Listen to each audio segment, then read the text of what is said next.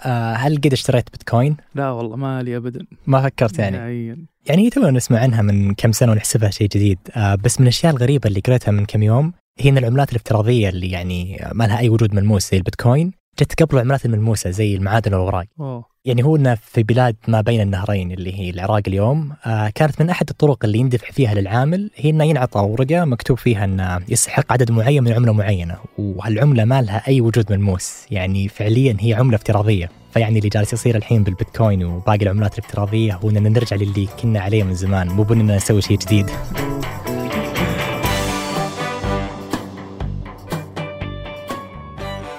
هذا بودكاست الفجر من ثمانية بودكاست فجر كل يوم. نسرد لكم فيه سياق الأخبار اللي تهمكم. معاكم أنا ياسر بن غانم. وأنا عمر العمران.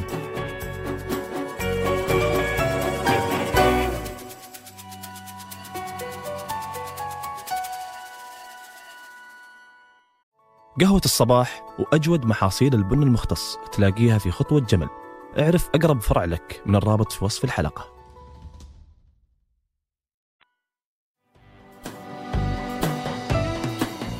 هالاسبوع نشرت بلومبرج تقريرها عن حالة الاقتصاد الكويتي والمشاكل اللي يواجهها وخصوصا بعد أزمة كورونا وعن التحديات اللي تواجهها الكويت عموما بخلق اقتصاد غير نفطي. في الوقت اللي تحاول الدول منطقتها تبعد عن الاعتماد على النفط قدر الإمكان. وان بينما تملك الكويت أحد أكبر الصناديق السيادية بالعالم وحجم الديون عليها منخفض ومحدود وحتى القطاع البنكي فيها يعتبر تاريخيا قوي والسيولة فيه عالية إلا أن الحكومات المتعاقبة فيها بدأت تواجه بالسنين الأخيرة تحديات اقتصادية كبيرة.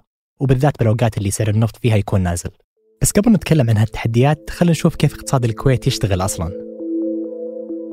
الكويت تعتبر دولة ريعية وهالشيء معناه أن الاقتصاد يعتمد بشكل أساسي على تصدير ثروات طبيعية تملكها الدولة بدل ما يعتمد على قطاعات ثانية مثل الصناعة والسياحة وغيرها. وهالدخل ينصرف على دعم منتجات الطاقة والغذاء وغيرها أو تقديم خدمات مثل التعليم والصحة مجانا أو حتى لزيادة الوظائف الحكومية المخصصة للمواطنين. وهالشيء له أكثر من تأثير على اقتصاد الكويت. أنتم اليوم متواجدون في أقدم صندوق سيادي بالعالم حيث تأسس هذا الصندوق. الصندوق السيادي الكويتي اللي تأسس قبل 70 سنة تقريبا عشان يستثمر الفائض من إيرادات النفط يدير اليوم أكثر من 700 مليار دولار. وهو الشيء اللي يخليه ثاني أكبر صندوق سيادي خليجي بعد صندوق أبو ظبي والسادس بالعالم. ويساعد الكويت كثير برفع ثقة الدائنين فيها وتقليل الفائدة اللي يأخذونها عليها. وبمقياس الناتج المحلي لكل فرد اللي يساعد بمقارنة دخل الأفراد بين الدول الكويت ترتيبها الثامن على العالم. لكن بالجانب المقابل يقول تقرير الأمم المتحدة إن مع الشكل من الاقتصاد طلعت أكثر من مشكلة ومعظمها ناتج عن كون الاقتصاد في الكويت ريعي.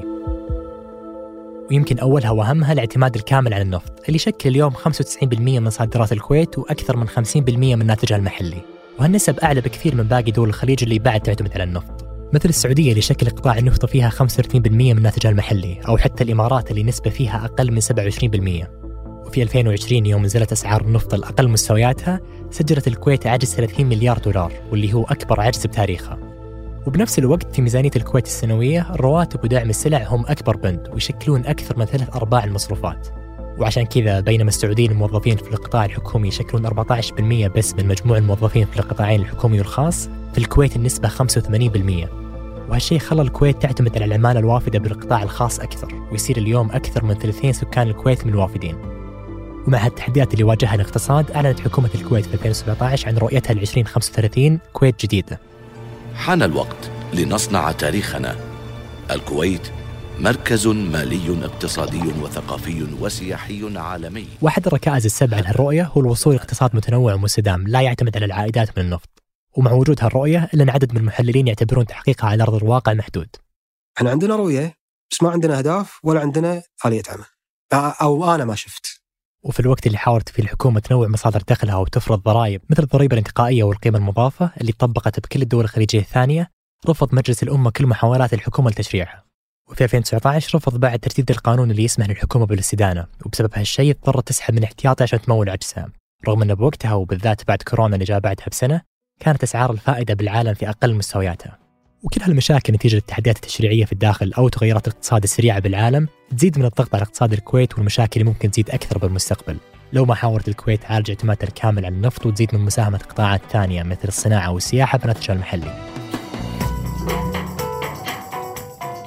وقبل ما ننهي الحلقة هذه أخبار على السريع. في جامعة إلينوي ابتكر باحثين نظام يحول بخار الماء بالمحيطات لمياه شرب بكفاءة عالية. وتكلفة منخفضة نسبيا. وحسب الباحثين هالنظام سهل تطبيقه بأكثر من مكان بالعالم وبيساعد بتحويل مشكلة ارتفاع درجة الحرارة بالمحيطات لحل مشكلة نقص المياه والجفاف بالعالم. وفي الوقت اللي تتجهز فيه تايوان للهجوم من الصين بأي وقت حكومة تايوان بحثت مع أكثر من شركة خاصة فرص تطوير نظام اتصال فضائي مثل ستارلينك اللي سواه إيلون ماسك وكان له تأثير كبير لصالح أوكرانيا بحربها مع روسيا. وبعد سنة من ارتفاع أسعار الغذاء لأعلى مستوياتها التاريخية مؤشر سعر الغذاء العالمي وصل لمستواه ببداية 2022 وحسب المحللين اتفاقية البحر الأسود لنقل القمح اللي صارت بين روسيا وأوكرانيا وتركيا ساعدت من انخفاض الأسعار بالشهور اللي راحت. وفي بحث جديد تشارك فيه أكثر من عالم أثري للإجابة على تساؤل صمود المعابد الرومانية لآلاف السنين. يقول الباحثين أن السبب هو أن هالمباني عندها قدرة على الترميم الذاتي. بسبب استخدام خلطة من الجير داخلها ساعدتها تصمد بنفس القوة والجودة كل هالسنين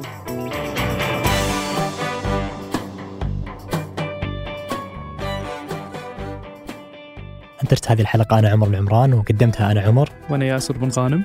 وحررها محمود أبو ندى نشوفكم بكرة الفجر.